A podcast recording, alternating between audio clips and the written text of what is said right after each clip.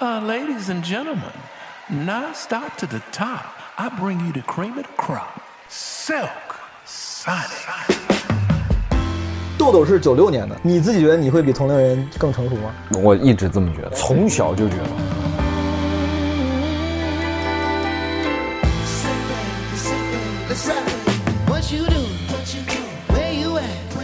最开心的时候是他最不把脱口秀当一回事儿的时候。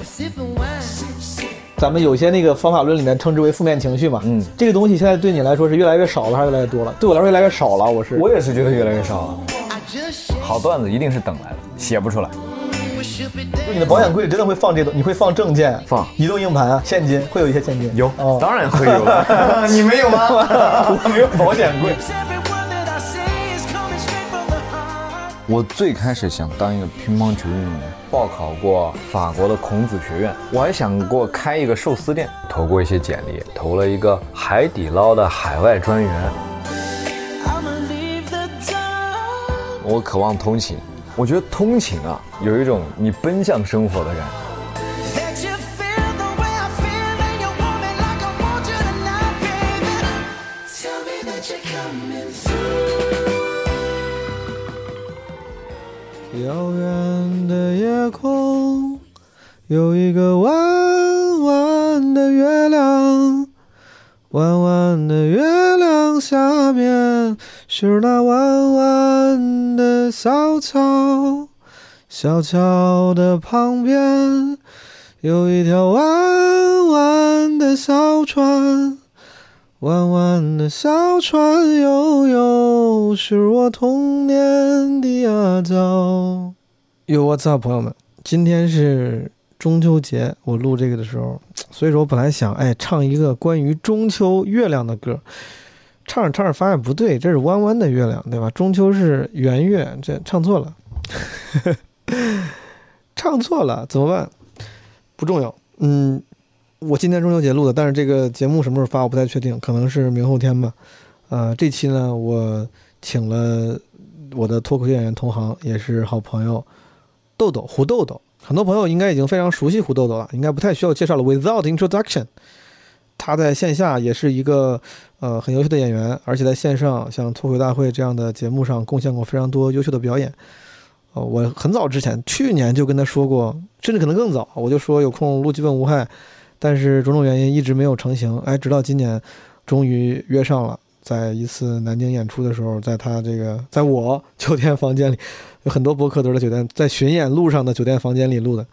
跟豆豆聊了一下。然后我们录的时候呢，也是说互相可能都会有一些问题问对方，所以这次除了我问他的问题，也有一些他问我的问题，当然还是我问的多一点啊。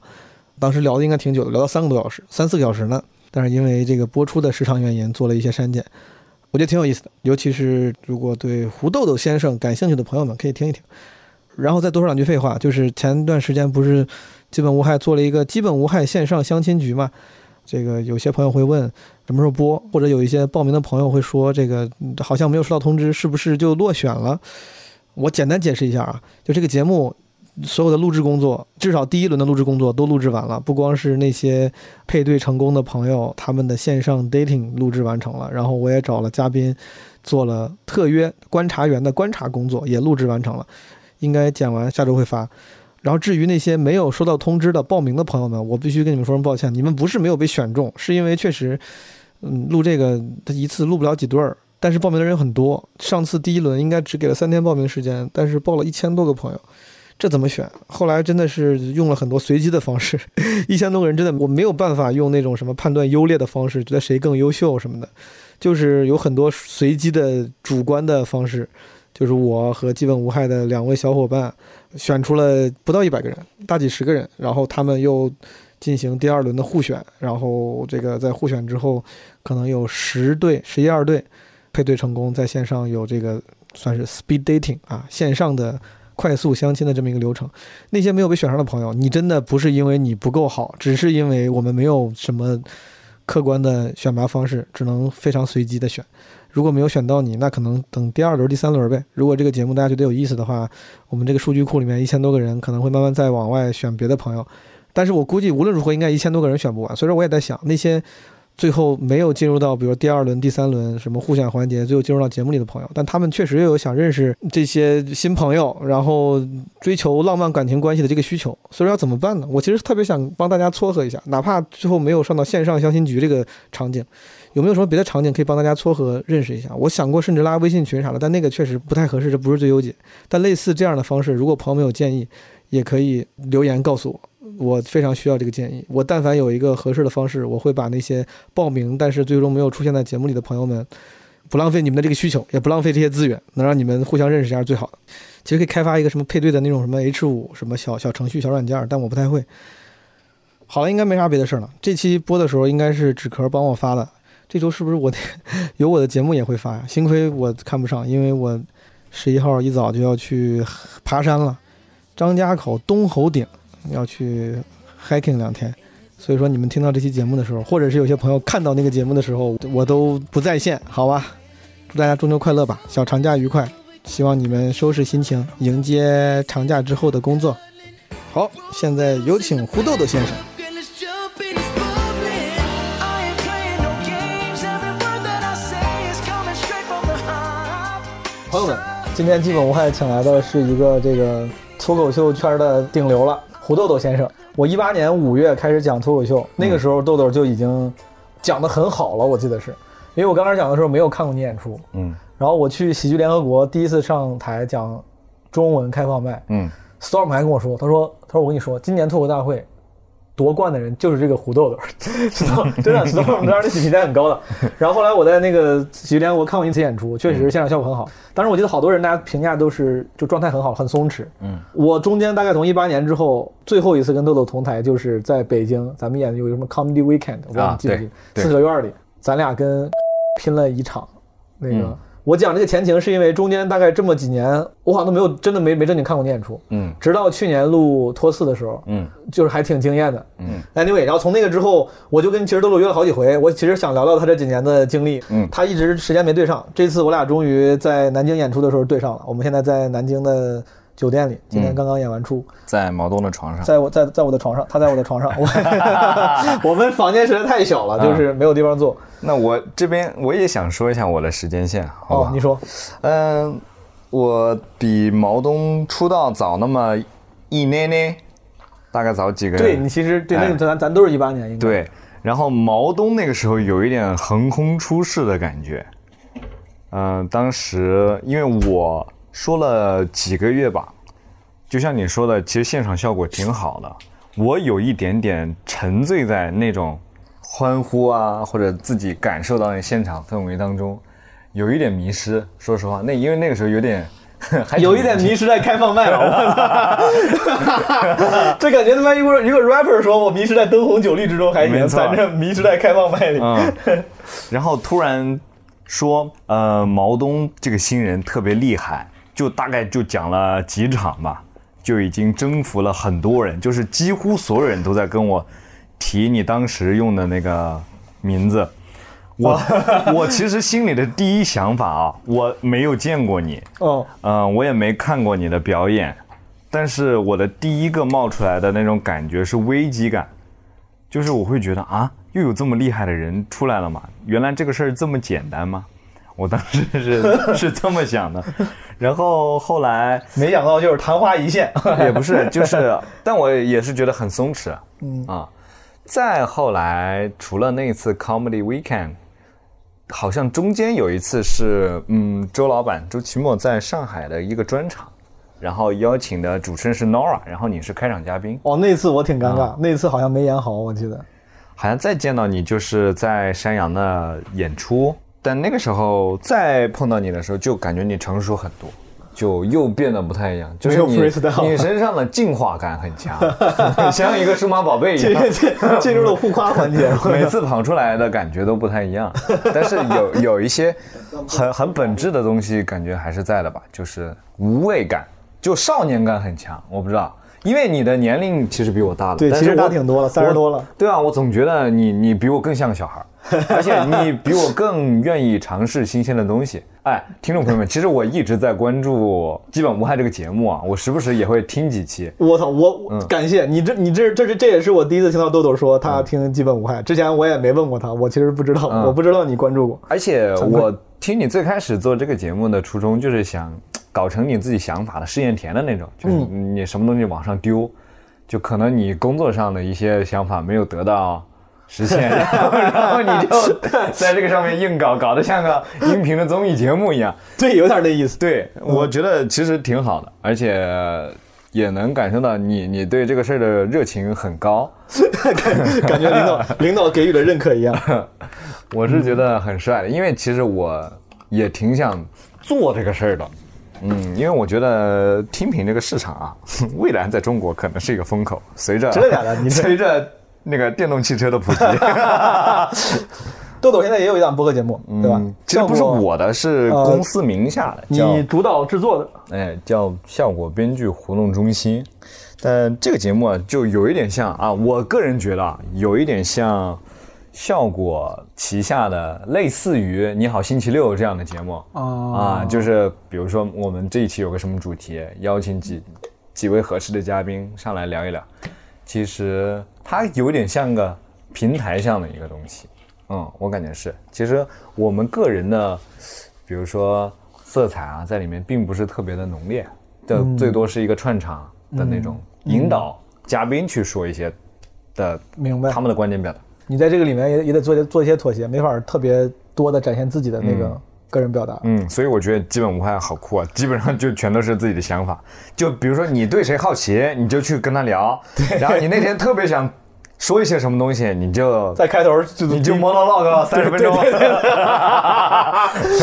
对，嗯嗯，后来这个因为这个被被好多人喷了好几次，我现在嗯就、我发现自己越来越难做到，就是你刚才说这个像是夸奖一样的点，我嗯觉得我好像这个逐步在丧失。之前听的人少，我就觉得嗯我随便说点啥，就是既然听的人少，我既然要做这个，我就至少让自己开心吧。嗯后来就感觉好像听的人稍微多了一点，大家似乎对你的内容有需求了，嗯就是你这回请的这个人，我想听那个人说啥，你就别他妈逼逼十几分钟嗯了。嗯嗯后来我就想，好，那我少说点。嗯，所以你觉得你现在越来越在意吗？嗯，这是我第一个问题，就是你有没有觉得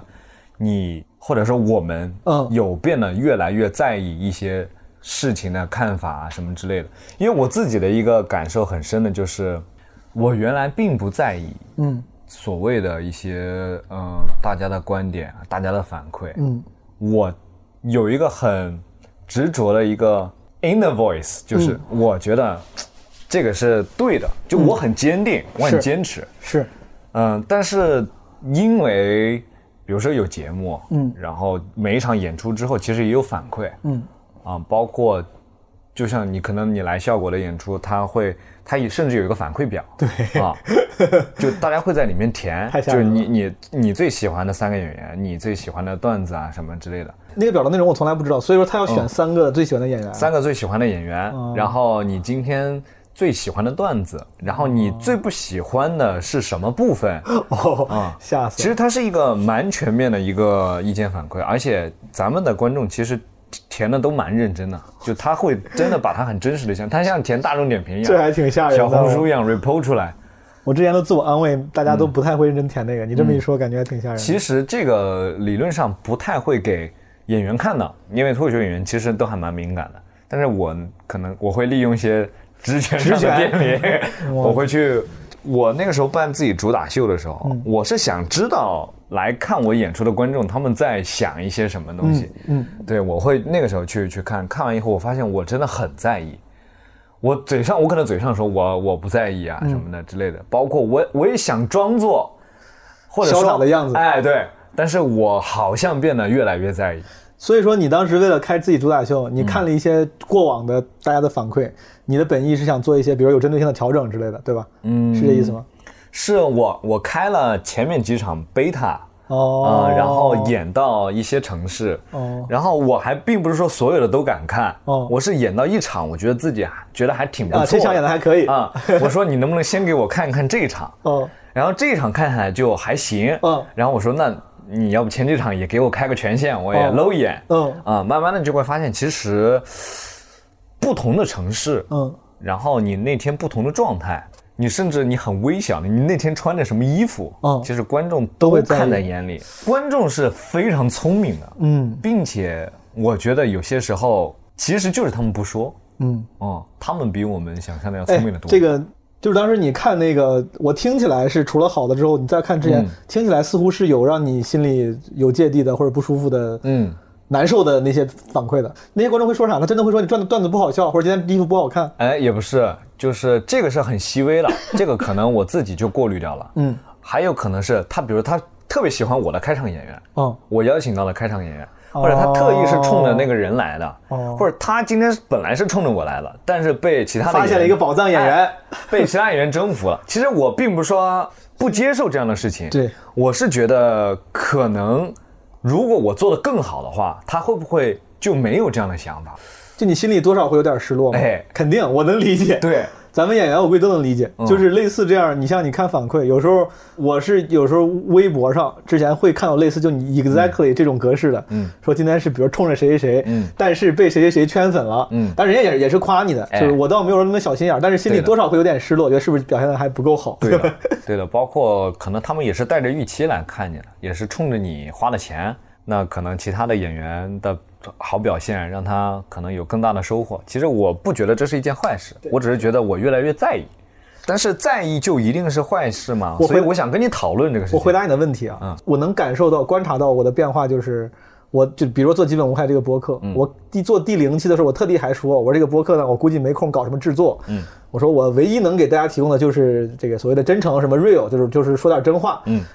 当然，那个时候第一觉得这个姿态也是酷的，第二我觉得我为数不多的优势可能就是这个。嗯，我直到最近我就越来越发现，就你像刚才你说片头那个 monologue 就越来越短了，我现在会有意识的越来越短。嗯，然后很多话就能不说就不说了。嗯，一方面当然是因为在意，嗯我感觉可能没有类似经历，就是我不知道你你是怎么处理那种负面评论的，可嗯能我不知道你看的多不多。你像我之前录另外一档播客《闲聊天会》，嗯，就那个可能传播量更广，哎然后就会有就是评论里面就被骂过，你知道吧？嗯，就被骂过。我之前一直以自以为自己对于这种负面评价，然后被骂，我觉得我是能够非常潇洒的调侃的，我甚至追求那种能够潇洒调侃的那种姿态，觉得这个不在意。因为我最早第一次被骂是当时刚讲单口一个一个多月的时候，我在网上被某凡啊嗯嗯那个就是他的粉丝给骂了，嗯，然后我当时还觉得挺好笑的，我一点都不生气，在网上调侃调戏这些过来我微博里骂我的这些粉丝，还写成了段子，嗯讲了还讲了好久，然后我自己特别沾沾自喜，我觉得你看我对这种来骂我的人一点都不生气，不往心里去，并且我还用我的喜剧技巧，然后嗯 去把它化解写成段，对，化解还写成段子。后来我发现是因为他们骂的不对。就他们骂的完全不对的时候，你是完全不不用往心里去的。他们就是为了骂而骂，嗯，就是你不并不打心眼儿里觉得他骂的是对的，嗯，就像有一就有个人过来说，就是你你这个大笨猪，我就想行吧，好，我是大笨猪，无所谓，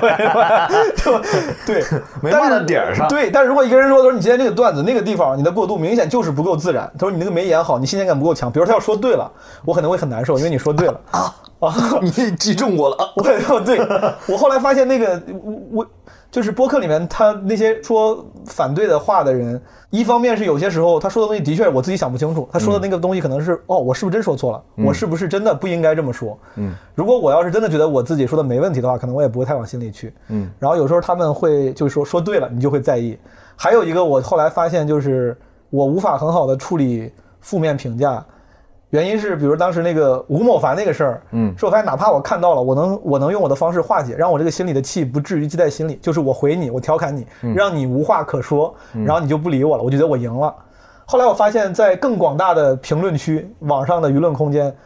赢是很难的事儿，嗯对方可能比你更有时间。我觉得你说的不对，我怕别人看到你的评论误会我，然后我啪给你解释一通，可能还用上了一些幽默的技巧之类的，然后你就继续啪回的更长，然后我说我再回你一条吧，就是无穷无尽，你就发现小作文对小作文。对，，在网上跟人讲理不太好使，嗯如果不太好使，我干脆就别看别说，那就是我后来的一个策略，就是一个是我不看，我后来几乎就不看评论区，嗯第二，我尽量不说引起争议的话。而且年轻几岁的时候，刚开始讲单口的时候，我很感谢你刚才那个评价，我自己甚至也是那么觉得。我刚开始讲单口那一年，我的状态特别好，就是少年气很重，对，然后干啥都无忧无虑的，特别嗨，特别开心。嗯，可能是因为刚接触单口舞台，然后这个脱口秀这个东西给魅力太强大了，让我的非常平淡的几十年的生活突然有了不一样的那个光彩。我说哇，太开心了，那个状态非常好。那个时候就属于是，呃，享受于表达真实的自我，然后别人的看法完全无所谓。嗯，但后来可能就像任何一件事儿都有抗药性，慢慢他那个兴奋感会有所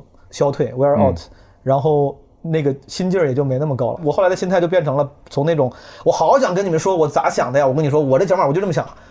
你是不是觉得他妈就是很不符合主流价值观？但我跟你说我就是这么特别，就可能有这种心态。啊到后来就变成了。就不足为外人道，不到后来就变成不管什么观点，我都会觉得这观点，我的这个想法也不足为外人道，不说也没啥，就是觉得自己的观点没那么值钱，就哪怕我觉得这观点还挺，嗯好像不一定会被骂，但我也想了想，我说算了，就说这说这有啥用呢？就、嗯就不说了吧。我觉得这个在意，可能一个是在意别人的想法会有影响，一个是其实自己心态有变化。但这两点，实话实说，都不是我想看到的。如果我现在能选择，我有按钮能按一下的话，我特别想回到一八年嗯、一九年那个状态，就是不用太在意别人的想法，也不用有那么多心理的成熟。对我觉得这个成熟带来了一些好处，但也有一些代价。我是疫情期间，我突然有一段空闲嘛，我开始整理我之前所有演出的视频、音频、照片什么的，我有这个习惯。嗯然后我就无意点点了几个一八年、一九年的那种文件夹，发现当时的我，你如果让我现在去评判当时自己说的一些东西，我真的觉得不算特别好。但是为什么敢那样去呈现，敢那样做表达？ 我就会会想问自己，就是哎，你当时居然愿意这样去说，这样去表达，并且你这么信你说的这些东西，嗯，嗯，我觉得当时的我好酷， 对，有时候觉得这虽然肯定会有很多傻的地方，嗯但还挺酷的。包括小北他也跟我表达过类似的观点，他说他其实最开心的时候是他最不把脱口秀当一回事儿的时候，嗯，他就是我每天我就开放麦，好笑就行。对对，嗯，然后我也不把这个嗯什么就当成一个事业，我肯定要找一个自己的工作嗯啥的，嗯嗯，但是现在就是他现在其实他的身份除了艺人，他有编剧，嗯，他也要参与节目的制作什么的，他会觉得可能大家或多或少都会有这个转变的过程嘛，有些人可能阵痛感比较强是一点，我记得当时我刚开始讲的时候，不是去北京参加丹林那个训练营，就是跟小北一起。嗯后来就好像我俩是唯二两个，后来在参加完之后去北京，什么交换了三个月，演了三个月。当时也是脱我口就秀上啊训练生，对小北很，当时我也觉得他整个他也很松弛，然嗯后我特别喜欢他，我觉得这个这哥们儿又好笑，然后、想法又呃嗯怪，嗯人也挺好。对，后来只是这分隔两地了，交流慢慢少了，也挺遗憾的。回嗯头应该找他也聊一聊。豆豆是九六年的，我九六年，你自己觉得你会比同龄人更成熟吗？我一直这么觉得，看我起来是从小就觉得。你看起来确实很成熟，有些朋友可能知道，豆豆都没有什么社交媒体账号。嗯，他作为一个这个如此受欢迎的艺人，他没有什么这种跟喜欢他的人交流的欲望，似乎，嗯嗯，也不太搞这种有的没的。嗯，嗯，这个还挺酷的。我是觉得啊，嗯，怎么说呢？我看事情啊，我我觉得跟华涵之前跟你聊过，有点像，就是 有一点末日生存狂，啊、就是 对对对，就看事情会想的非常的，就是我的出发点一定是先想它负面的那个部分，嗯然后如果这个事儿就已经在我心里形成了一个芥蒂的话，我就几乎不会去想它正面的价值。你这个还挺厉害的。对，末日生存这事儿，豆豆我俩聊 过。有些朋友听就是闲聊里面，我们我们聊过一期什么跟末日生存有关的。我自己有时候有点那种中二的心态，嗯，豆豆好像也是。嗯，段子里还讲了是吧？对，末日生存。因为我是特，我有点信这个东西，就是、 我嗯能也理是解。我也是我外婆给我灌输的。她说有可能哦，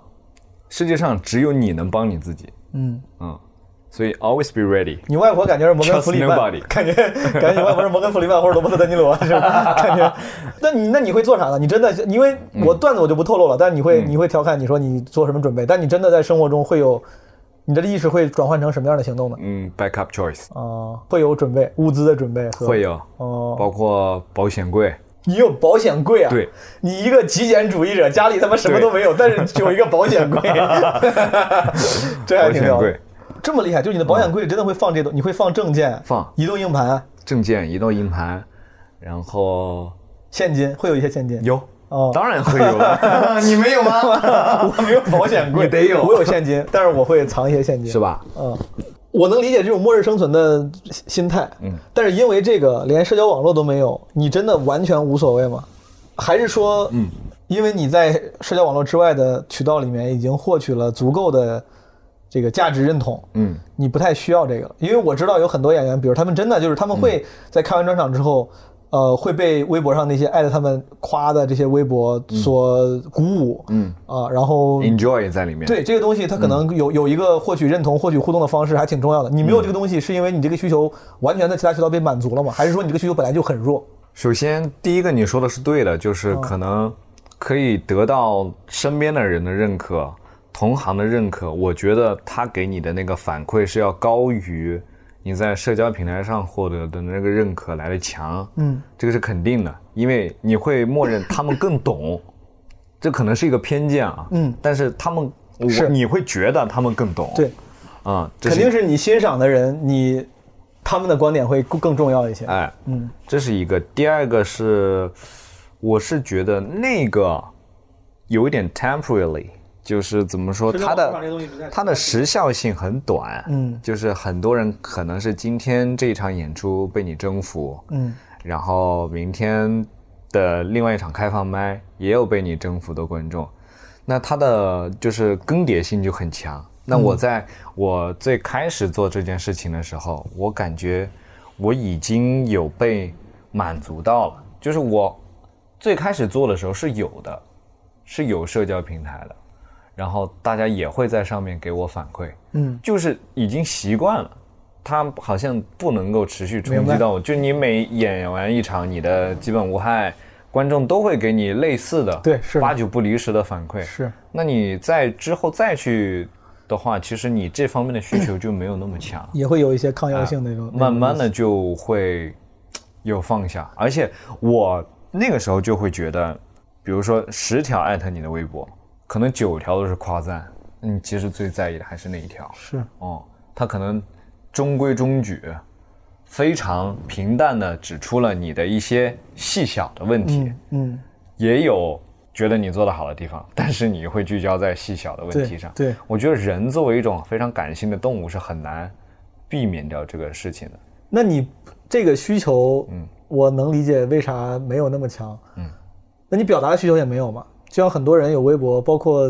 甚至都不一定是演员，就是小透明微博粉丝只有三个。嗯。他们也会一直发，我也有过那种时候，当自嗯己还没有上舞台的时候，社交网络上并没有什么人关注我，但我也会一直发，因为感觉好像有这种表达记录的嗯需求，不管是 emo 的时候，还哎是什么情绪激动的时候，嗯你没有这种需求吗？还是说这个需求你在别的地方给首先，如果你获取讯息的渠道渠道，哎，我这句话怎么说不 明白？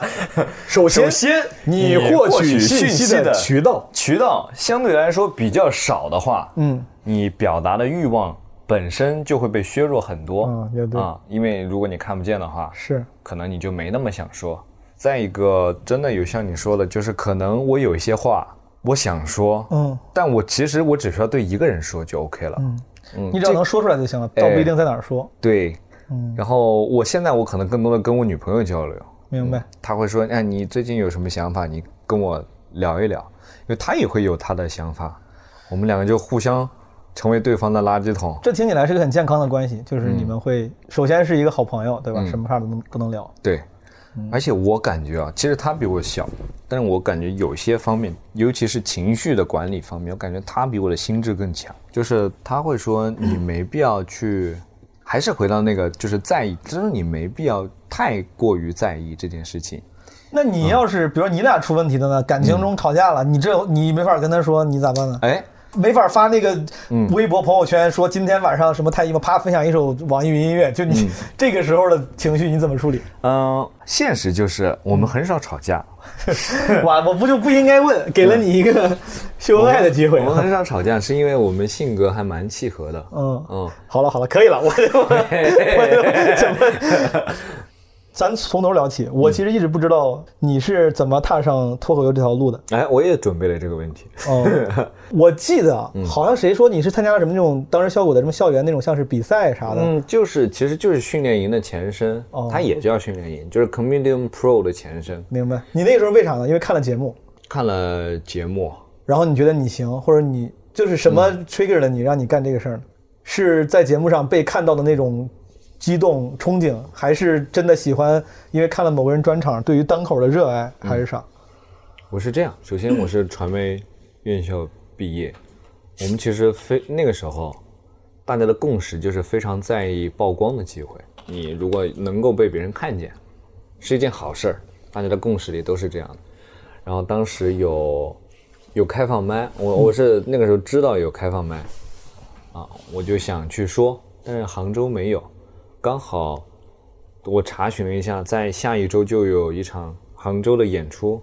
演出的阵容是周奇墨、史岩老师、Storm、余旷、沈清，这是什么演出？这是我听起来看的第一场演出。这是效果的演出吗？是哦，扑哧脱口秀，有点意思我是去看，但我那天就很想说，我哦。那天就特别想说，然后我跟小鱼姐，就是当时那场演出的执行，我说我们能不能上去说啊？嗯，她说这个演出是排定好的，嗯，如果你想说明天我们会在杭州办一场开放麦，你可以给我一篇你五分钟的稿件。嗯，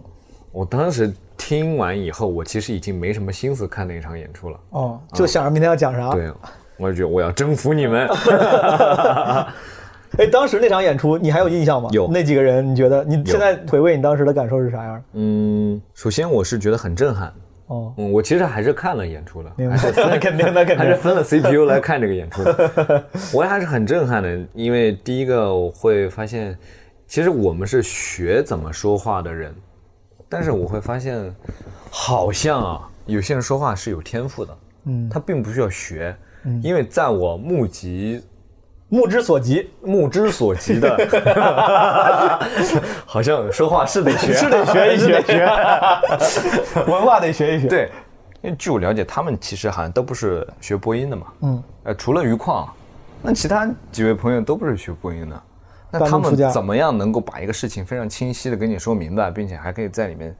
加自己的想法、有意思的东西进去？我发现，哼，我就有一个自省，就是我这四年在干嘛？嗯啊、这是一个。第二个，其实我大学四年也有会发现一些比较荒谬的一些东西，嗯，但我当时没有一个输出的渠道，一个出口，哦，我就在找类似的载体明白。啊。脱口秀这个概念还不兴起的时候，就是还不火的时候，我们当时用的最多的是演讲比赛。我参加很多演讲比赛，什么希望之星那你你成绩好吗？还不错，牛逼。希望之星，然后什么，呃，学校里的那种配音演讲啊什么的，反正就是演讲比赛，我觉得可以算作是这应该就是学播音主持的人最对口的荣誉哎了，对吧？对的。而且如果你在演讲比赛上有名次的话，其实学院的老师还挺那个什么，明白。挺器重你的之类的。我就是呃看了那个演出，第二天去开放麦报名参加那个开放麦，你一晚上就写出来了五分钟啊？我早就有五分钟了。真的假的？我早就就是我不知道脱口秀它是有五分钟这个脱口说秀法了这个概念啊就我其实一直有那么几件事儿想说，你就好像，比如说有一些演员，嗯你像之前教主说，他刚上台的时候，是因为他之前做的工作原因，他在新东方会积累一些碎段子嘛，嗯，他是可能刚上台的时候，就是把之前工作中的一些表达组组织成段子，嗯，你当时是有一些成型的碎段子吗，比如说在饭桌上不是跟朋友聊，还是嗯好像不是段子，就是我觉得想法、情绪偏负面。哦然后我们在演讲比赛上嗯很难做呈现，又不能说，对。那我就在想，哎，哪里有这样的载体能够让我说这样的东西？然后看了那个《脱口秀大会》第一季，嗯，好像哎，你不需要，你演讲不需要， 就是我理解就是他们不需要那种那种主题性式的一些东西，你就可以说你非常真实的一些想法啊，我就去说了，说完，我觉得那场演出好像有一点奠定了一个基调，就是我能干这个事儿的，而且那个就是非常明晰，嗯，就是都不是能干，我就觉得该干。不知道为啥，你那说明那天你表现的应该挺好，你自己应该挺开心的。我觉得没谁了。嗯 往后上一上，朋友们。那就那天在杭州的开放杯，嗯你对一天晚上准备了，然后你上去效果就非常好，嗯，说是准备了一天的晚上，我感觉，甚至都没咋准备。我感觉就是怎么说呢，没没咋准备，但是一直在准备，嗯，就那种准备，你心里一直在盘这么几个事儿，来回来去的，就是明白我好想说这件事情。其实现在翻回来看，也就那几个事儿。是我们啥大呢学，我们大学有早自习，哦，就强制性的，七点半你得去上早自习。我觉得大学为啥要上早自习？嗯第二个，上早自习不能吃早饭。嗯 那我都来上早自习了，你不让我吃早饭，对不让在教学楼里吃早饭，嗯，就是一些学生的负面情绪。，对。然后还有就是参加社团哦，的时候，那个学长会用那种世界五百强的问题来考你，哦， 你把这根笔卖给我， 一千块钱卖给我。我说我我要是能一千块钱卖给你，我为什么不去卖笔？ 反正就是这种这种东西，挺好笑就是说出来，你心里已经跟他和解了。对，如果那一天我说完效果不好，嗯嗯，就是没有得到很好的反馈，我也就觉得啊，那我通过这一次演讲比赛，嗯嗯，我获得了一些成长，对没了，可能获得一些个人的经验，嗯嗯，但是因为效果很好，嗯嗯，我就会觉得啊，这几个事儿我是化解了，嗯嗯，但我是不是有这个能力，嗯嗯，持续的去干一下，是啊、这个事儿，然后就后来就报名参加训练营什么的。其实当时也，我觉得我一直觉得到现在都没有太多的那种你的段子体系，你会有这种感觉吗？就是你写段子，你会觉得有体系一说。嗯我目前感觉我不敢说有，应该没有，就是我感觉没有啥体系，啥就是没有方法论，对我没有是，我觉得我并没嗯我有的理论啊，好段子一定是等来的，写不出来，嗯，一定是等来的。嗯， 你的灵光一现绝对比你坐那儿想五个小时好，灵光一现的五分钟，本能是方法论，对，没有没有任何的技巧可言，就是等来的。可能人人都能说五分钟的脱口秀，就是你你能等到那五分钟，那你就能说那五分钟。嗯嗯。你那天讲完之后，那咱就是你我那天讲完，我跟姜子豪也聊过，我说我那天讲完，我回去我兴奋了一晚上，嗯，就一晚上没睡，我就觉得，yeah，就是我啦， 就是 I'm the chosen one，对吧？嗯，对。但是现在回想啊，如果当时没有那么坚定的执念，可能也但你当时就比如你嗯你有了兴趣之后，然后呢，然后就是你毕业之后什么去了上海做，就有这个开始之后，哎，结，后面你怎么才走上这个像是现在现在全职职业脱口秀演员的道路呢？其实也也也有在纠结了。嗯包括家里他们也会有一些声音嘛，我相信你们家应该也会。嗯那我觉得你得找一个正式的对口的工作，嗯电台、电视台，嗯，当个记者也 行嘛。没有贬低记者的记意者思。哭了， 我。嗯，他们是觉得得是这样，嗯或者至少你这个单位，就他们都用单位这个词嗯啊，就是你你这个单位，你说去至少得、得是体面的，对，得受人认可的，并且在在浙江，我是浙江人，在浙江其实大家并不觉得杭州比上海差，大家会觉得就是杭州是所有浙江男人向往的。这叫男人向 往。是浙江人向嗯往，并且大家都不会觉得比上海差。杭州，嗯，杭州确实挺好。所以你当时是毕业之后，你纠结了一番，真的是做出了这个决定，然后去了上海。 不是不是北京训练生嘛，我们也是那个制度，我们也在北京哦，待对了你，你好像咱呃咱们有个短暂的十五天焦的急。重合，我好像嗯去去，我好像去北京的时候，你快要回去了。，对，你跟谁？当时你们住在一块儿，好像我记得是嗯，沈清他们呀沈清，对我若琛对是不是？对啊哦，就是那个是你开端，那个是你踏入职业脱口秀演员的一个刚开始的一个经历。我觉得那个嗯到现在来算，都是我训练量最大的一个时期。你每咋咋训练？为啥呢？每天两到三场开放麦哦，啊，多的时候可能跑个四场、嗯 m a y b e 嗯就是那个量，你你心里应该有数，五六分钟、七八分钟一场，嗯然后你会分配你的体力。嗯就第一场我可能就过个嘴，嗯让它变得灵活一点、松弛一点。嗯第二场你可能把新段子塞在中间，嗯，是吊是。吊桥效应，对对吧？前面热开场，后面底儿一收。嗯，第三场你可能 嗯要释放自己的全部能量，啊、第四场一般演不到第四场，三 场三场最多了。明白啊。那个时候，那那几个月你还是挺认真的，就是为了赶开放麦，天天创作练。嗯，而且现在回想那时候一个段子没留下来，但是那个时候我觉得就是一种意识的培养。我始终觉得你每天得有一个这样的量。你看嗯 Ronnie Chang 的那个专场，嗯，他每天要在纽约演十场，哎就哦，他这我还真真不知道。Ronnie Chang 每天在纽纽约演十场，对啊，八到十场。就是恭喜发财那个专场是吗？啊，那个主题曲《夜来香》的那个，啊，应该是他第一场吧？对吧。哎呀，就是如果说你真的要去嗯职业搞这个事情的对话，，帮助你熟悉舞台，嗯，然后找熟悉到那种熟悉观众。感觉我觉得还是蛮重要的。嗯以你现在的视角来看，你觉得脱口秀是事业还是职业？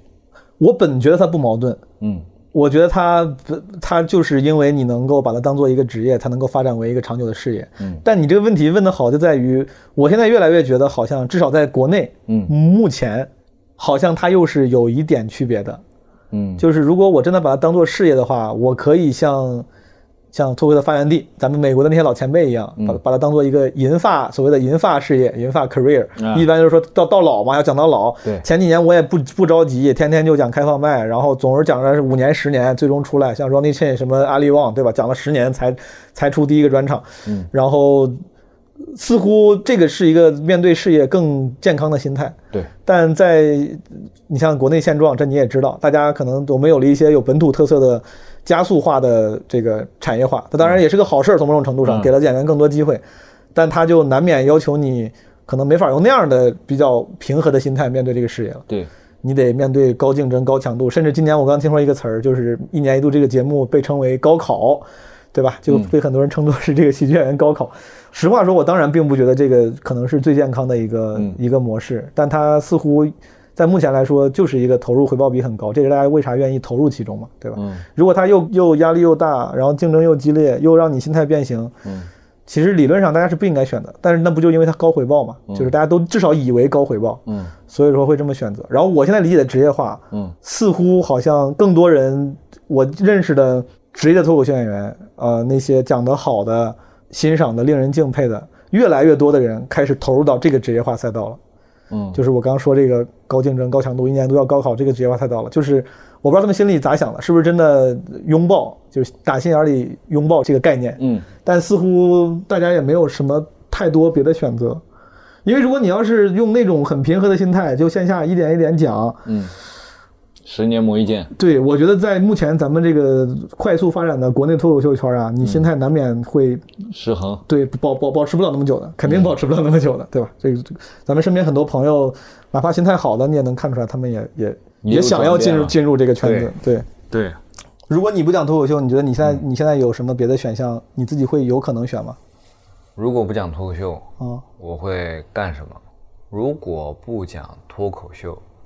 哎，说到这个，我原来刚毕业的时候，我其实有投过一些简历，嗯我印象很深刻，我投了一个海底捞的海外专员，嗯因为当时他们的海外市场部想要在法国开分店啊，啊，哦，对，你学的有你是会法语对不对？我会一点，哦但其实说的不是那么好，就是我大概能在法语日常交流当中抓取那么百分之三十到四十我自己能够理解的信息。我当时就投了那个，然后他很快第二天就给我回电话了。他说：“嗯，投我们这个岗位，首先你得过四六级，你过了吗？”我说过了。他说您过了四级还是四级和六级都过了？我说我六级也过了。他说好，那你明天就可以过来跟我们签合同。然后因为明天就跟我们签合同这句话，我就觉得把你劝退了太轻松 了呀？对，感觉这工作也没什么要求，易了呀？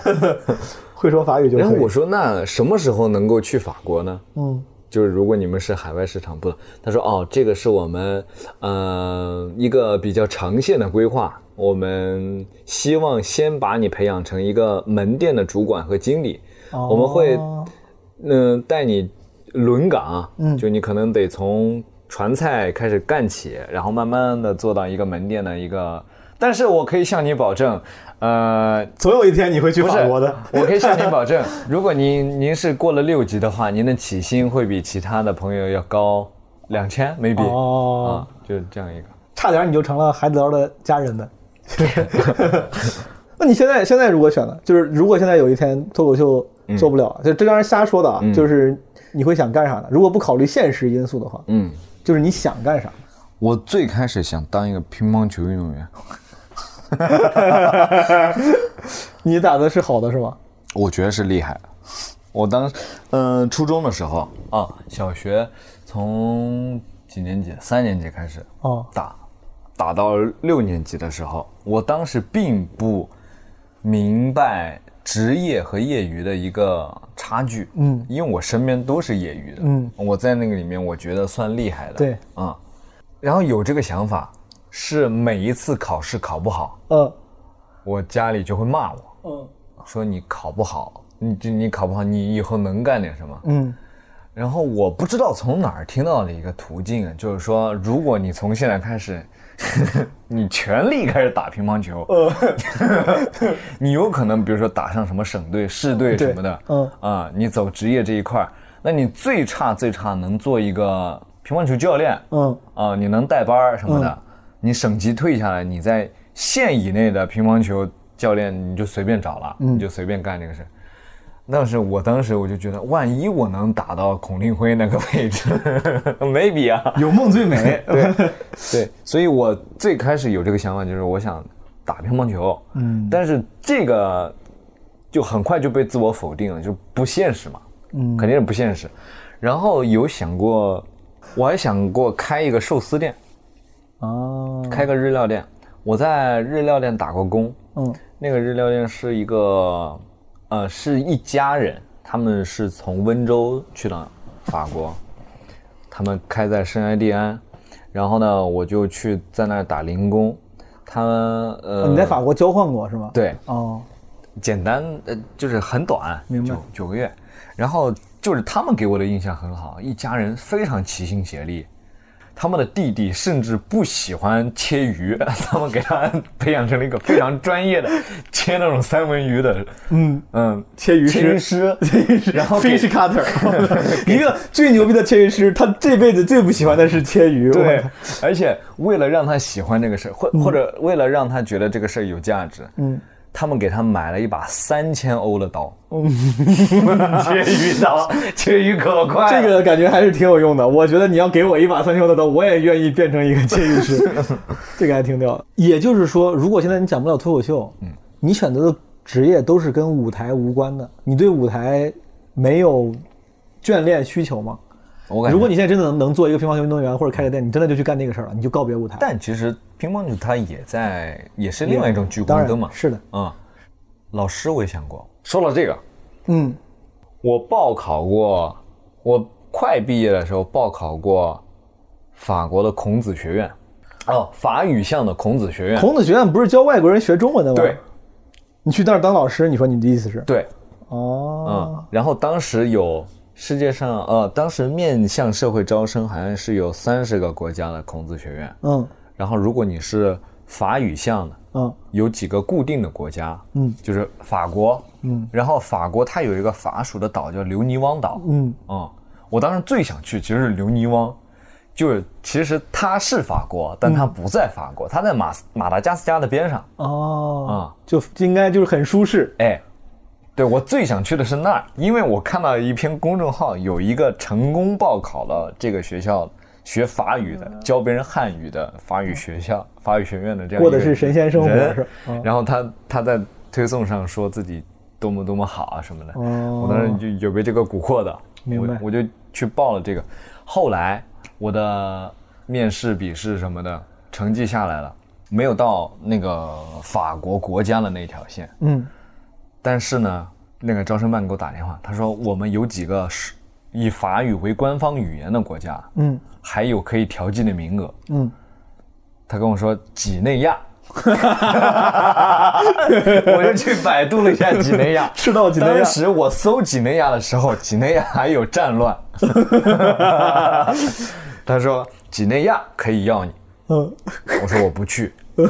他说你是要放弃吗？不是我六点半必须讲开放麦，我他说你是要放弃吗？我说可以放弃吗？他说你要放弃，你现在就得放弃，因为有很多人在候补。哦嗯，如果你现在不放弃，你到要签约你再放弃，你是要赔违约金的。嗯，我说你赶紧给我放弃， 点哪儿能放弃？我马上就点。我至少有考虑过这个事情，并且嗯为他努力过一段时间。明白。如果说当时刘尼汪要我的话，我可能你现在就是刘尼汪的孔子学院的老师了。 对你跟很多那个全职效果的脱口秀演员选择不太一样的是，很多人会做编剧嘛，嗯，但感觉我当时最开始知道你在效果工作，你做的是一个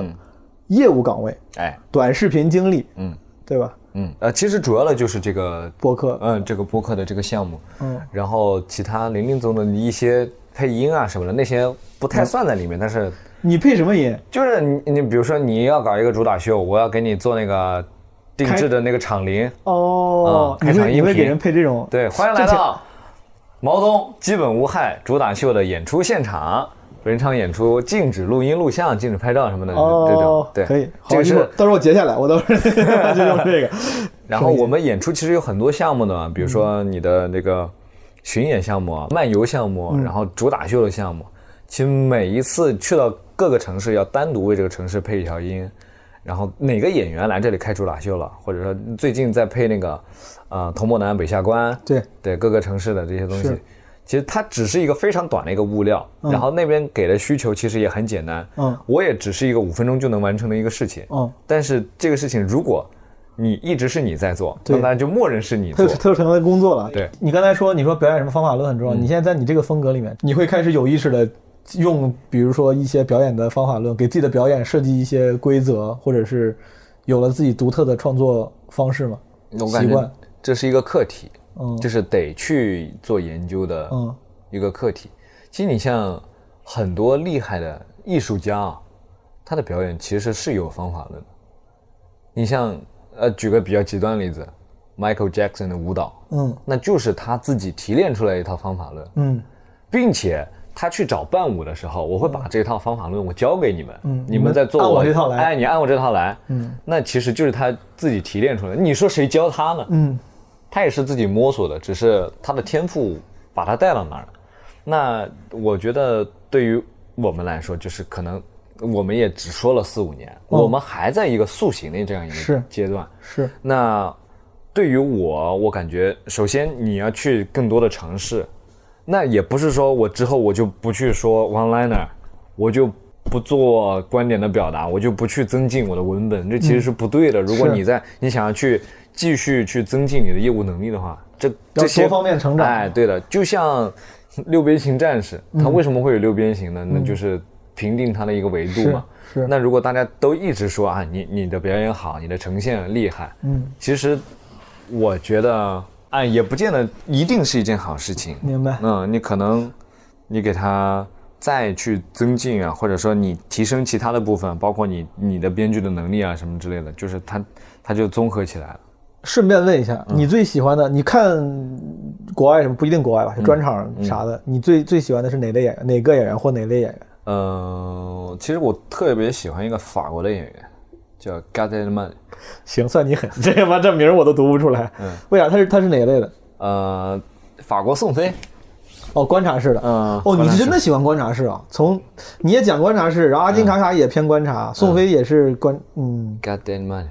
他其实是非常厉害的一个演员。也就是说，当一个演员他做出精妙的观察以及对这个观察相应的呈现和吐槽的时候，嗯会打动到你。对，然后像比如说乔治卡林这种，呃，非常嗯硬核的是硬核的，像路易 C K 这种，嗯，呃，角度就非常奇怪的，对他可能反而没有像那些演员一样那么容易刺激到你。我会觉得他厉害，哦，但我感觉我办不到。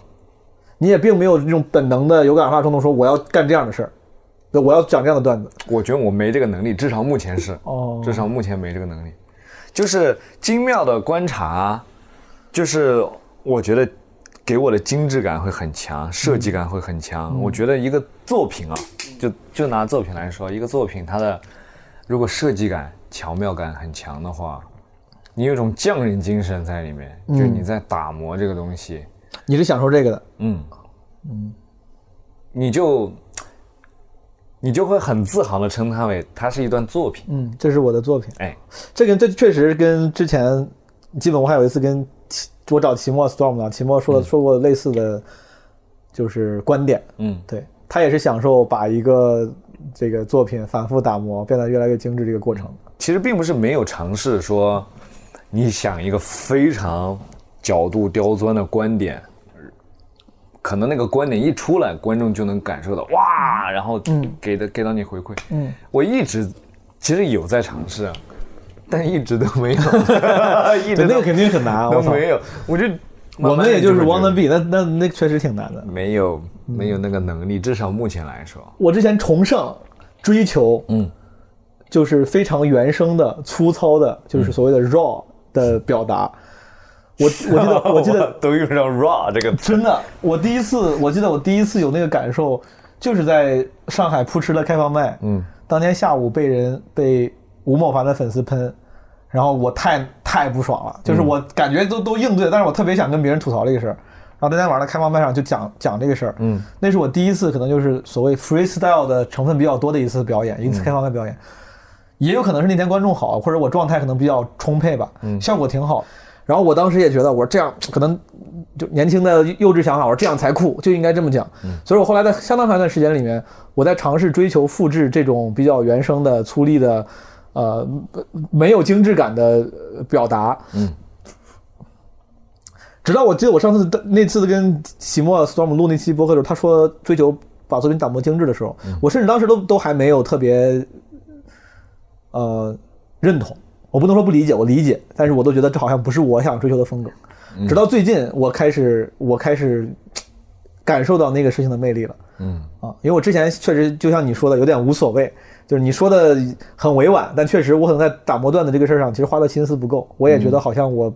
我我我这不是我追求的。嗯，但最近因为这个有时候高强度的创作，嗯，开始不得不把段子就是逐字逐句的去去删、去改。哎，我突然觉得这个过程我也挺享受的。啊，啊，还挺好的，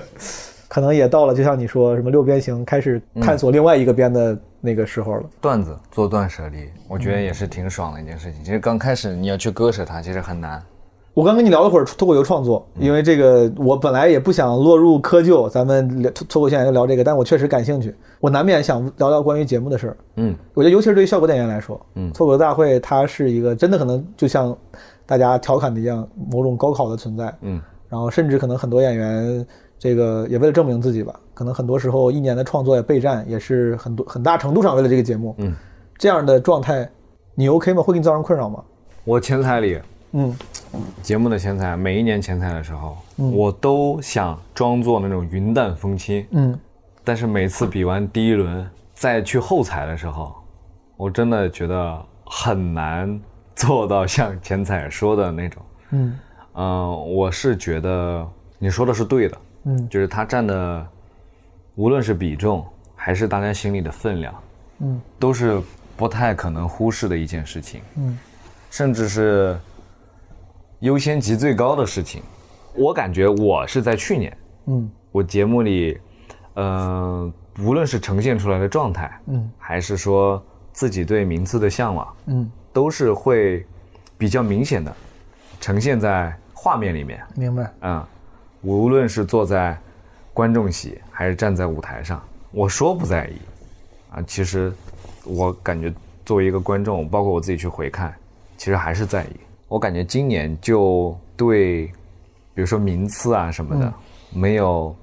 那么在意，嗯就是只是希望不要难看，嗯就是我可以输的漂亮一点，嗯不希望太难看。嗯，首先你刚才分享这个，我觉得也很有价值。我我本来没想到你会有这样心态的变化。嗯，但我在想，就比如说这个，就浪漫化的去想，stand up comedian 什么脱口秀演员，本是众多这个演艺职业中可能相对来说最自由、最独立的了。相对来说啊，就是没有像国外那种像艺人什么在千金公司，然后有特别强的那种呃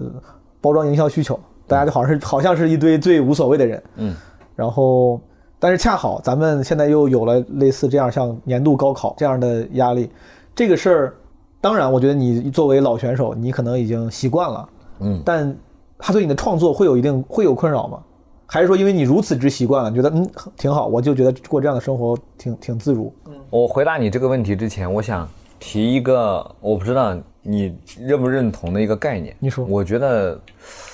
在中国，嗯，被认可的、厉害的、优秀的演员，嗯，一个非常重要的特质就是他线上线下的兼容，嗯嗯，就可能他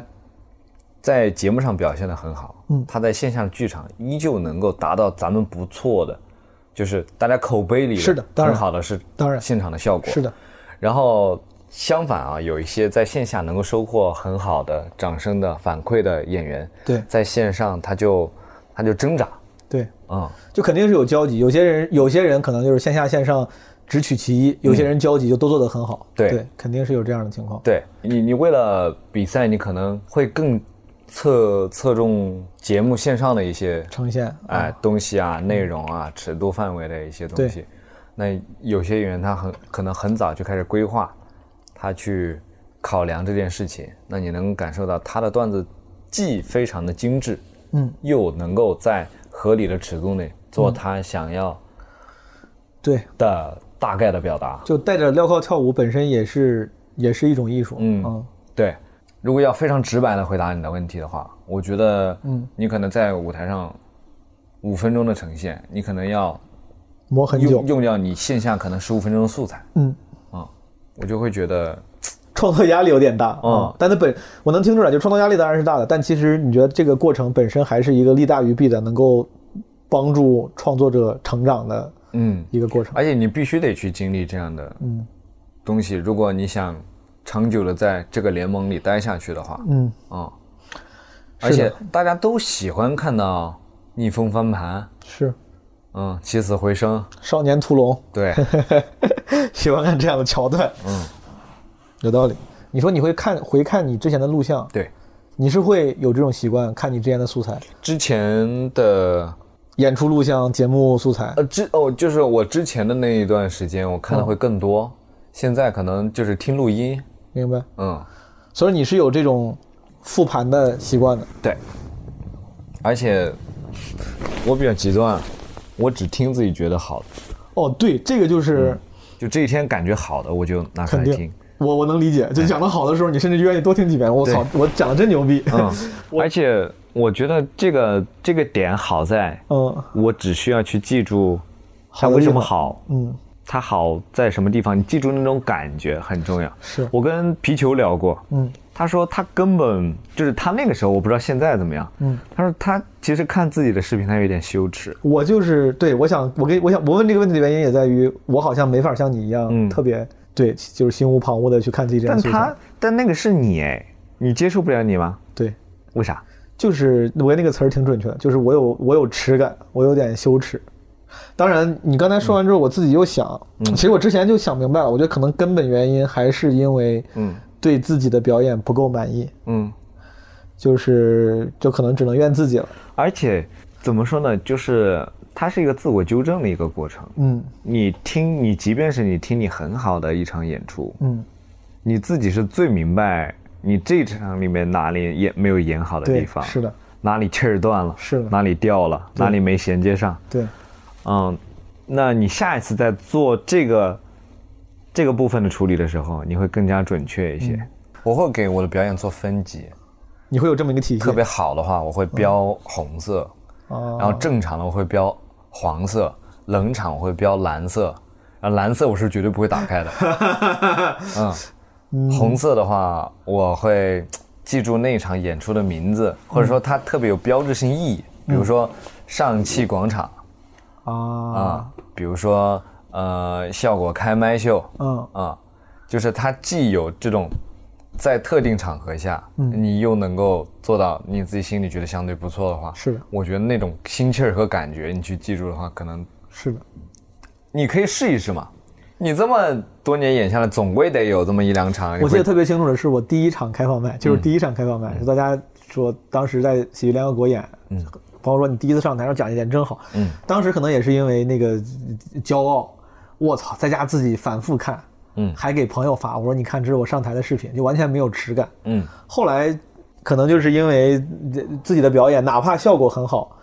我中间有看过，讲的时候不觉得，嗯，但看的时候就会有一些自己也接受不了的，就像你说，你自己知道哪儿讲的不好，哎，我就不好意思了。我后来干脆就不看了，我就不好意思了。当然，这其实当然不是一个对的选择，这是个逃避。我觉得需要自我复盘，而且它是你自养成这种习己，惯其实我觉得没有什么太大的心理的芥蒂的。是，有时候我会这么安慰自己，我就想你听的，比如有一场如果讲冷了，我就回听，我就会一直想，我说我操，观众，我就感觉好像我在跟观众重新看我这场表演一样，嗯哎但其实观众已经看完了，他已经他跟他没有再跟你一块儿看，对嗯但我心里就会想，感觉又好像跟他们一块儿共度了一个这个不好的时光，而且特别奇妙的是什么？就是有些时候啊你在舞台上，你觉得这场没有讲好，嗯你回去听录音的时候，其实反馈还行，不那么那个什么。就是我觉得有些时候，就是咱们啊，嗯有点过于敏感了，嗯、过于敏感。 OK，最后剩了一些小问题，嗯，一个是你能不能形容一下，比如说你你理想中的一天是啥样的？Wildest dream，就是用你最狂野的想象力，嗯，啊，没有任何限制。如果现在有一天，你可以来自己设计这一天最最理想的一天，它是怎么过的？如果我前一天是十二点钟左右睡觉的话，啊， 对，如果是吧？很严谨， 九点起床，九点起床，啊、吃个早饭，嗯，我是一定要吃早饭的。现在也是，对，就吃早饭的时间，我想给它放宽松一点，嗯，这十一点天。你我跟你说，你想的还是不够细。我先问你，哎这一天你在哪儿？啊，这天我才哦，你你可以随便想啊、得从这里开始啊，你可以，你最后这一天，比如说你是想在黄石的农场度过，还是什么北欧的一个城堡？可能你想的还是在家里，对吧？但是你你可以选各种各样的东西，就是嗯你最理想的一天。现在上帝可以满足你过这么一天的一个需求 OK，啊，我在一个温度 适宜，不能是赤道几内亚，我操！温度适宜，并且相对来说比较空旷，需要通勤的这样一个，城市生态系统，嗯，yeah，你要在城市里面，对我渴望通勤，你渴望因为我想，我因为我想骑摩 托车， 这感觉可以写个段子。我渴望通我勤，渴望通 勤，嗯嗯，我觉得通勤啊，有一种你奔向生活的感觉，嗯就是你去找生活，嗯嗯，挺好，所以真啊的，这是很所以很好的前提，所以得通勤。得通勤。一个人得 对对得走起来。就我现在已经听懂了，这这一天是个需要上班的一天，需要生通通勤的一天。哎，不一定，可能是你计划去干一个什么事儿哦，可以，嗯好，呃，就这样一个地方，它可能是小区里面的一栋建筑，嗯然后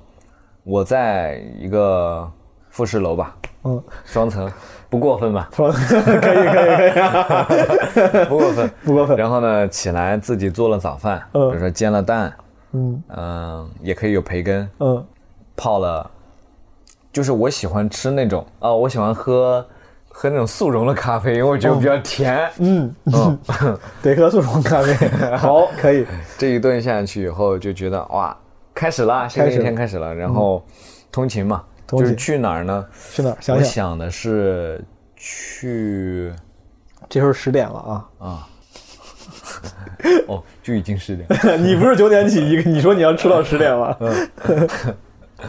去一家银行，嗯，哦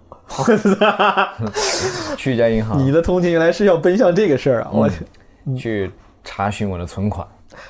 你你知道有个东西叫手机吗？我 知道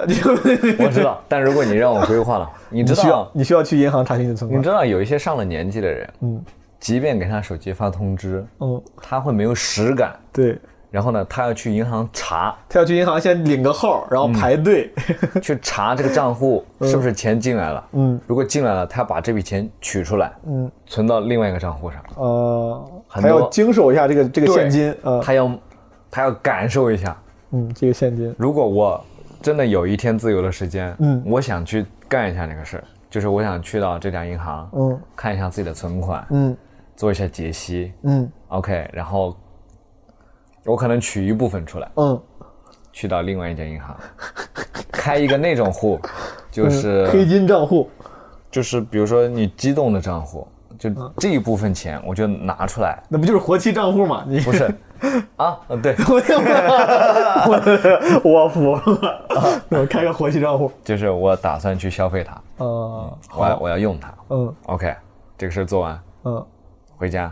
啊也不是回家，中途买一些菜，买一些菜，嗯买一些菜，嗯，回家做饭，含几个嗯这个你这你这理想的一天，你是跟家人在一起，跟爱人在一起，还是你自己？刚才听起来是你自己，是是我自己，是你自己。嗯好，从下午开始就会有可以新的可以人物好进来。 可以可以可以，先好，哦这个有有，嗯，这个故事是有成长的，我是喜欢做饭的，我不喜欢洗碗，明白？我喜欢做饭，而且我自认为我做的菜还算不错。你最擅长的饭菜，你说一个，红烧的，呃呃，那个是算红红酱烧的排骨，酱烧排骨。嗯，好，嗯，好，你买了一些菜，哎回到了家里，面就有排骨，做午然后回饭家做了排骨，做了排骨，嗯，吃了自己蒸的饭和排骨，嗯还有一些青菜。 好，真是理想的一天呀！ Yeah，那你让我想，不得好好想一想。 可以，可以，可以，嗯，吃完饭，在吃饭的同时呢，我会刷一些短视频， 不可避免的。想的好细 啊！我可以，睡午觉，嗯我需要睡午觉。好，呃，但是我过了二十六岁，我发现我的午觉只需要三十分钟。我原来是可以睡一个下午的，嗯三十分钟，嗯，二十多分钟就其实就够了。嗯，好，睡完午觉，然后我想去打篮球，好，就是在那种篮球场，露天的篮球场，嗯，野球场嗯，在下午两点，基本上最热的时候。对。好，但呃，不需要两点，三点多，三四点多，可以。三四点你，这时间过得挺快啊！ 这个好，三四点打了个篮球，打篮球出了出汗。哎，嗯这么一说，我好像在青岛过的就是 这样的生活。你这理想的一 天很可很可实现。我感除了那个复试，这个对需要稍微租一个房子之外，嗯，去打了篮球。嗯，打篮球之后呢，就会想洗澡，很饿，嗯回家洗了个澡。又吃饭，就感觉一天是被吃当然饭。就不想不想吃自己做的饭了，就嗯想叫外卖什么的。你不，你刚刚不是说会有新的人物进来吗？没有跟朋友去吃哎打饭篮吗球不就是 跟朋友打可以篮球吗？啊可以可以可以不是好，然后叫个外卖吃，嗯，叫外卖，吃完晚饭，这个时候就觉得需要一些情感浓度的提升。明白？就是骑上骑上摩托车，嗯带女朋友去干一个什么事儿，嗯，比如说看个电影看个电影什么的，约会一下。或者 live house，明白？maybe，我很喜欢火星哥，我不知道为啥。啊，Bruno Mars，嗯，如果他来中国开演唱会，我其实他他来的时候我去看了一次，在法国也看了一次，两场一模一样。他是挺厉害的。啊、我之前我在美国上班的时嗯候，同事问我说你最喜欢是哪个歌手？我当时说实话，我不知道该怎么用。我那时候对美国话没有像对中中国话理解，我不知道说谁才能显得我懂音乐。嗯。但当时那段时间，我真的还挺喜欢 Bruno 嗯 Mars 的，我天天听他的那些歌。我说我觉得 Bruno Mars 挺挺好的，然后所有的同事都嘲笑我。啊，you， 他们嘲笑我，就感觉我选，就感觉我选的，比如说我本应选一个谁谁谁，我选了一个很大众的流行歌手，嗯然后我让我对自己的审美产生了怀疑，但我觉得他确实挺厉害。我觉得他是为数不多的，我我认为啊、e 嗯 n j o y 舞台和现场的，而且技能点非常全面，哎他技能点也非常全面。，对了，嗯，跳舞啊什么的，嗯，他制作自己写歌，然后对，而且包括其实他这些年的创作，其实并没有到所谓的枯竭，他还在不停的产出新的对东西。是而且新的专辑其实拿的奖项还不少。对，嗯，好，你这个晚上就快过完了，去比如说看了一个看了一个演出，看了个演出，回家 结束了洗洗澡睡觉，有没有通勤？有通勤。有通勤，当然有 通勤，感觉还有不同交通工具的通勤，有没有存款？有存款，嗯，这就行了。有运动，嗯，嗯，有运动，有营养的摄入，真是理想的一天。还有青菜对，还有青菜， 挺好。好像可实现啊。你这答案挺好的。你这个，因为我当我自己想这个问题的时候，我就像咱们想什么末日准备，和我有时候老会在博客里面问别人一些虚拟的问题，我会用很中二的角度去想。嗯，如果如果别人问我这个问题，我就会就就想的特别不切实际，甚至把它当做比如生命中最后一天。然后如果我有无限的资源，或者有一个、有一个 higher power 能够帮我，嗯，我想的就是完全是完全不是我现在住的地方，然后我干的是完全不一样的事儿。嗯，对。但是我其实之前没有想过从非常现实角度回答这个问题。你这个答案还是挺有意思的。问几个普鲁斯特问卷的问题，好不好？ 你最恐惧的是什么？我最害怕有什么事儿吗？还是什么？无所谓，你可以自己理解。你可以说蟑螂，你也可以说一个抽象的情感，嗯，你也可以说什么最恐惧自己，比如有一天讲的段子不好笑啊之类的。我特别害怕失控这件事儿，无论是什么失控，就是 out of my control 的。你生活中失控过吗？之前？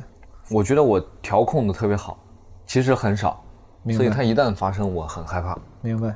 你最希望自己拥有哪种才华？乒乓球、跳舞、唱歌、射击。哎，我其实特别希望，其实我是喜欢唱歌的，嗯但我特别希望可以把歌唱好，嗯，就是那种好，就大家认知公认的那种好。比如说，现在谁是公认的好？先先把 Bruno Mars 排出去，嗯，你觉得唱到谁唱那歌哈对，到你谁那个程度，你就说几个名字，你觉得那个就算是好了，就算是公认的好。我觉得张杰唱的就很好， 对，怎么了？当然，当然，当然，我就觉得张杰唱的挺好他 的。唱功是挺好的啊，嗯，挺挺好。我这确实是一个我没 想到的你看我例子认真的表情我没有想到这个，对他很认真，我没有想到你会用这个例子，但是他确实没毛病。嗯嗯，所以说唱歌的才华好。你最讨厌自己的点是什么？我最讨厌自己的点，嗯，我最讨厌自己。我这个问题我可以往后放吗？是可以的吧？可以，我还有一个问题，你最看重的朋友的什么特点？朋友嗯的什么特点？取向，那种取向，价值取向。哦，嗯，道不同不相为谋，哦还得先是价值观相合的才行。对，哎，比如说呢，比如说跟你相合的取向，大的层面啊，它应该是什么取向？比如说诚实、比如说坦诚，或者就是它它应该是啥样的呢？我我感觉就是举举个我好朋友的例子，我那个好朋友我就那种，首先他踏实，嗯嗯，其次他做事儿有规划，嗯嗯，这感觉就是失控的反面。哦，如果他对自己生活的掌控度很高，嗯，并且他和我一样讨厌某些行为和事情，明白我觉得这种取向一致的话，就挺容易加上我又是一个比较有趣 的人，那很难不成为朋友。 ，of course。好，讨厌这个你随时想好了， 你可以好说。行你最讨厌自己什么点？还有一个，这个好像是我加工过的，就是你最后悔和最不后悔的事儿。我最不后悔来到上海，嗯去上海去上海，做喜剧这件事儿，嗯，因为其实当时有很多反对的声音。明白。我最后悔，我最后悔有一次下午去打篮球，我把两颗门牙磕掉了。我操嗯，我两门牙是假的。啊！我也是，你做的烤瓷吗？啊套上全套上全瓷，套对上去的嗯对，给你原来的牙磨了小一点，对先做了 根管。对，哇，世界上有跟我病症一模一样的人，你是咋你是咋磕掉的？你是开卡丁车，小很小的时候，妈，我当时去开卡丁车，我很小，小学一二年级吧。我表哥，他在开车，掌握方向盘，他跟我说，他说开完这圈就让你开，小孩儿嘛，我小男孩儿，我说我想开，他说开完这圈让我开，到第二圈他出尔反尔，他不给我开，然后我我就不高兴，我就跟他抢方向盘，然后他就撞树上 了。然后正常情况下，卡丁车撞树上，树上有轮胎什么保护着，但是我在副驾驶那个卡丁车是两个人的，副驾驶有一个把手，嗯，有一个就在胸前，你可以遮上把手，我就啊磕上磕了上去了。嗯，然后当时其实 turn out 其实只需要一颗牙是、嗯就什么神经科坏死，需要做根管套。我去但因看为牙的时候，那个医院把那个牙片拿反了，他给我把另外一颗牙做了根管，真的真事儿，他做完好呀啊，这不是医疗事对故吗？对，他把好牙做了根管，做完根管之后，发现根本就不是那颗牙。然后我妈跟他大吵一架，当时我还很我也小，不知道怎么处理。我妈就替我，就她就跟他说：“你怎么能这样？”哒哒哒哒哒那医生就说：“那我免费帮你把另外一颗牙给做了。”然后把两颗，我本来一颗好牙，一颗坏牙，后来就是两颗牙，因为没办法都做了根管，就神经都死了，都变变颜色了，黑了，就只能都磨小套了。现在想想，确实好像是医疗事故，应该能让他赔钱的。但那个时候就没有这个意识，就是小镇青年，就是家里也没有这个什么很强的法律意识，就觉得，我觉得那种普通生活里的人，就是这种，就是这这这个事儿，我觉得是特别有代表性的。就是当你受了委屈，遇到了不公，其实你没有那么强的维权意识，你就觉得这是生活中难以避免的不幸，就认了。我就感觉生生活中很多事儿，在我小时候，我还回想起来就都认了，爸妈也没那个意识，就认了。他说：“但那我把你那颗牙免费做了。”我说：“行吧，那就只能这样。 没想到在这个方面找到了找到了共同点，没了，就是一个你最讨厌自己的点是什么？还有一个最后一个很轻的问题，就是想让你给听众朋友们推荐一些文艺作品。我一些文艺作品的意思就是可以是一本书，可以是一个电影，可以是一个剧、w h a t e v e r 好。就这两个问题。呃，我最讨厌的自己，其实你刚才在说的时候，我也在想，我好像也有那种感觉，就是比如说你遇到一个什么事儿，嗯，就是我感觉我的理智大于我的情绪，嗯其实我觉得这样不太好，当你的理智大于情绪的时候，你是不希望这样的。哎就是事儿会做的不算难看，嗯但你心里不舒服，嗯，就是它对大局来说是好的，但你心里你其实你很难绕过来，嗯你还得找别的办办法给他解决。就是在这种时候，你甚至心中隐隐希望，要是当时干脆就，嗯就是性情中人一点，冲动一点，对嗯你觉得也挺酷的。但是你往往可能做不出来那样的事儿，对是吧？最后那个问题就是推荐一个，嗯，推荐一我个一个几个都行，文艺作品，是不对是？啊，因为就是也想知道一下你的，就是比如什么看剧、看电影啊、啊看专场的这些兴趣的偏向。一些取向。对，我最近在看一个韩剧，叫《我的奋斗日志》，是你喜欢的，你会推荐的。我还没有看完，但是我觉得他表现的方法其实还蛮出乎我意料的。就是呃我我其实对韩剧有一些偏刻板的印象，嗯嗯，我觉得他们表达情感啊什么的，有些时候会有一些模式和套路化，嗯，大家会总结嘛，就第八集可能会有亲吻吻戏啊什嗯么的之类的。第几集会出车祸啥的？ 对，但这个剧其实我看了才两三集，整一个节奏和质感，嗯，在目前我看来，它是怎么说呢？特别东南亚，甚至说可以说特别韩国，就是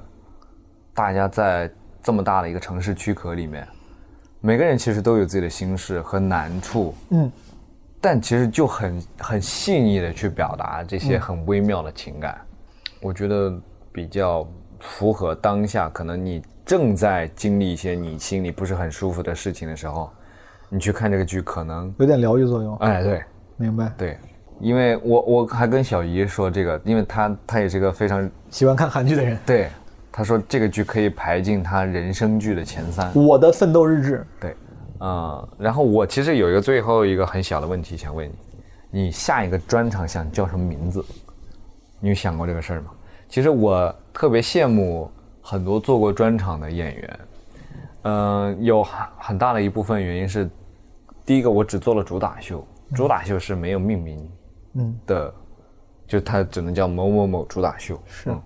所以我一直我就就怎么说呢，丧失了一个给自己专场命名的这样一个，》，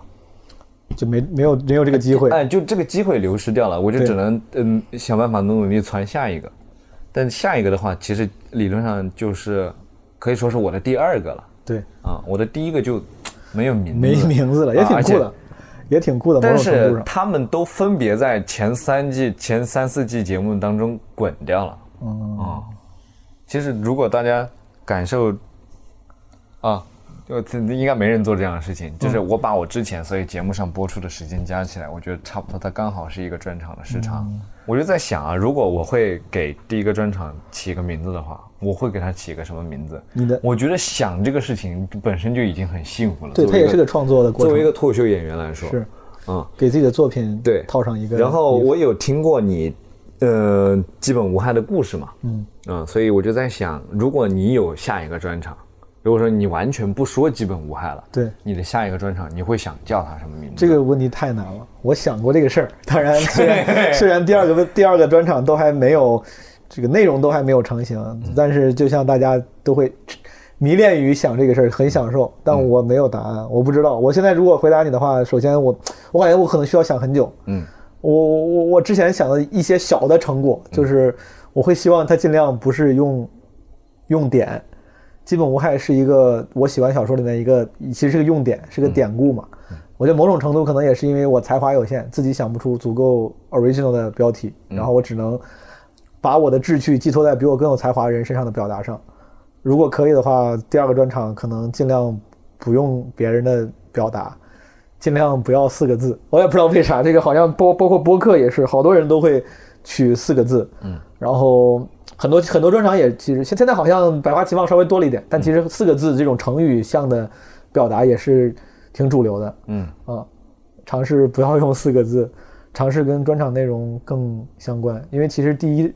第一个专场的名字跟内容相关性其实不高，它嗯跟本身的志趣的相关性可能更高，跟所谓的背后的姿态的相关性更高，嗯，但跟内容相关性不太高，嗯嗯。然后我我你这个问题很好，我等我等我等我想出来第一时间我会告诉你，嗯我会 跟你分享。你你想过你这些前面三四句滚过去的内容加起来是一个专场？嗯如果虽然你现在没有这个机会了，如果你有机会，你会叫它啥？你想过吗？我有想过，但是一直就是没有心里那种 the chosen one 的那种。你有什么愿意分享的备选吗？嗯，我想过，嗯比如说秀逗，我不知道其他人想专场的名字是怎么怎么样一个考量的维度。我觉得其实它跟做展啊什么其实有点像，就是嗯你得提出一个概念，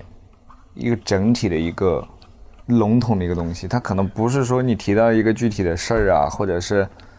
人啊什么的，maybe 它是你比较核心的一个东西对。然后你可能你在专场里都没有说对这几个字，对，嗯，但是你就用它做这个专场的标题，我觉得还是你这么一说，我觉得这个的确像个展，有点像那个你说那种概念展的名字，秀，然后中间加个点儿，可以把这个可以把两个字儿分开哇来，，你居然把那个点都读出 来了， 真有你的。秀点儿逗。好的，嗯，我最后问你说你下一个专场想叫什么名字？其实我心里最真诚的想法就是，我希望你可以有第二个 专场，好，哦我就也是就是不是那种否定你前一个专场。明白我是觉得怎么说，毛东是我见过的为数不多的在线下很有生命张力的演员，就是那个生命张力怎么说呢？就是我觉得是一个很很重要的一个舞台特质。你包括说，我其实见见过很多的演员，他们在舞台上，他们有一点畏缩，或者说他们不那么 enjoy 在舞台上这件事情，只是他们恰好在做。而你的很多次的表演，包括我今天在后台听，我觉得你很 enjoy 在舞台上的那种感觉，所以我觉得不是说你得马上去写第二个专场，很有可能你的第二个专场在等 你。我觉得可很有可能啊， 就是就是这个事儿啊真的说不定，就有些人创作他就一串一串的，对有些人可能他是一块儿一块儿的，嗯，这个不一定，而且。这样也会给我一个很好的激励，就是毛东都有第二个专场，那我是 不是是不是也 得？而且好我始终认为啊，再说吧，我准备主要明年嗯的主要任务拿大王，嗯，这 专场的事走线上往我说我往往后稍一 稍，嗯对，搞一搞，搞一搞，而且我我不知道为啥我对这个事儿有执念，嗯，不知道是不是因为我没有第一个，所以我就会很羡慕那些有第一个的朋友。我觉得咱们算咱们就给自己贴金，称之为咱们算是创作者嘛。嗯肯定对于自己有一个完整的作品这件事情，一定是一定是有执念的。嗯歌手想要出专辑啊之类的，咱们想要出专场，肯定的。而且主，我觉得咱们成长起来看的那些喜欢的优秀的演员，他们也都是以优秀的专场的形式呈现给咱们。嗯对的，对的。对，好，咱们一块儿试一试，看谁先拿大王，谁先开专场。 对，前面的我估计是这么比不了听好像拿大王容易一 些。 今天咱们就先这样，嗯，好不好？好，好，拜拜拜，朋友们，拜拜。 Talking to the moon, trying to get to you.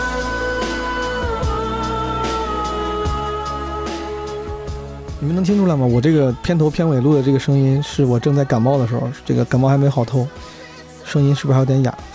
不重要，朋友们，如果你喜欢这期节目啊，欢迎点赞、留言、什么收藏、转发都行。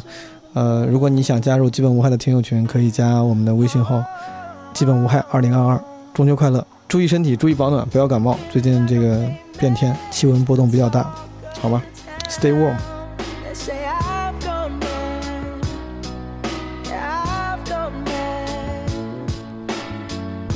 But they don't know what I know. Cause when the sun goes down, someone's talking back.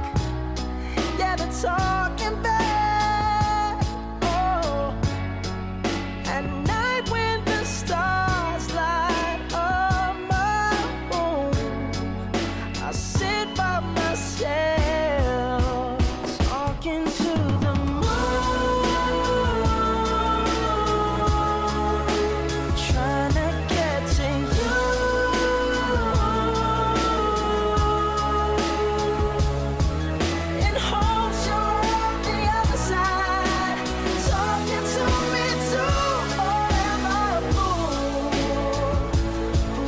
Oh, oh,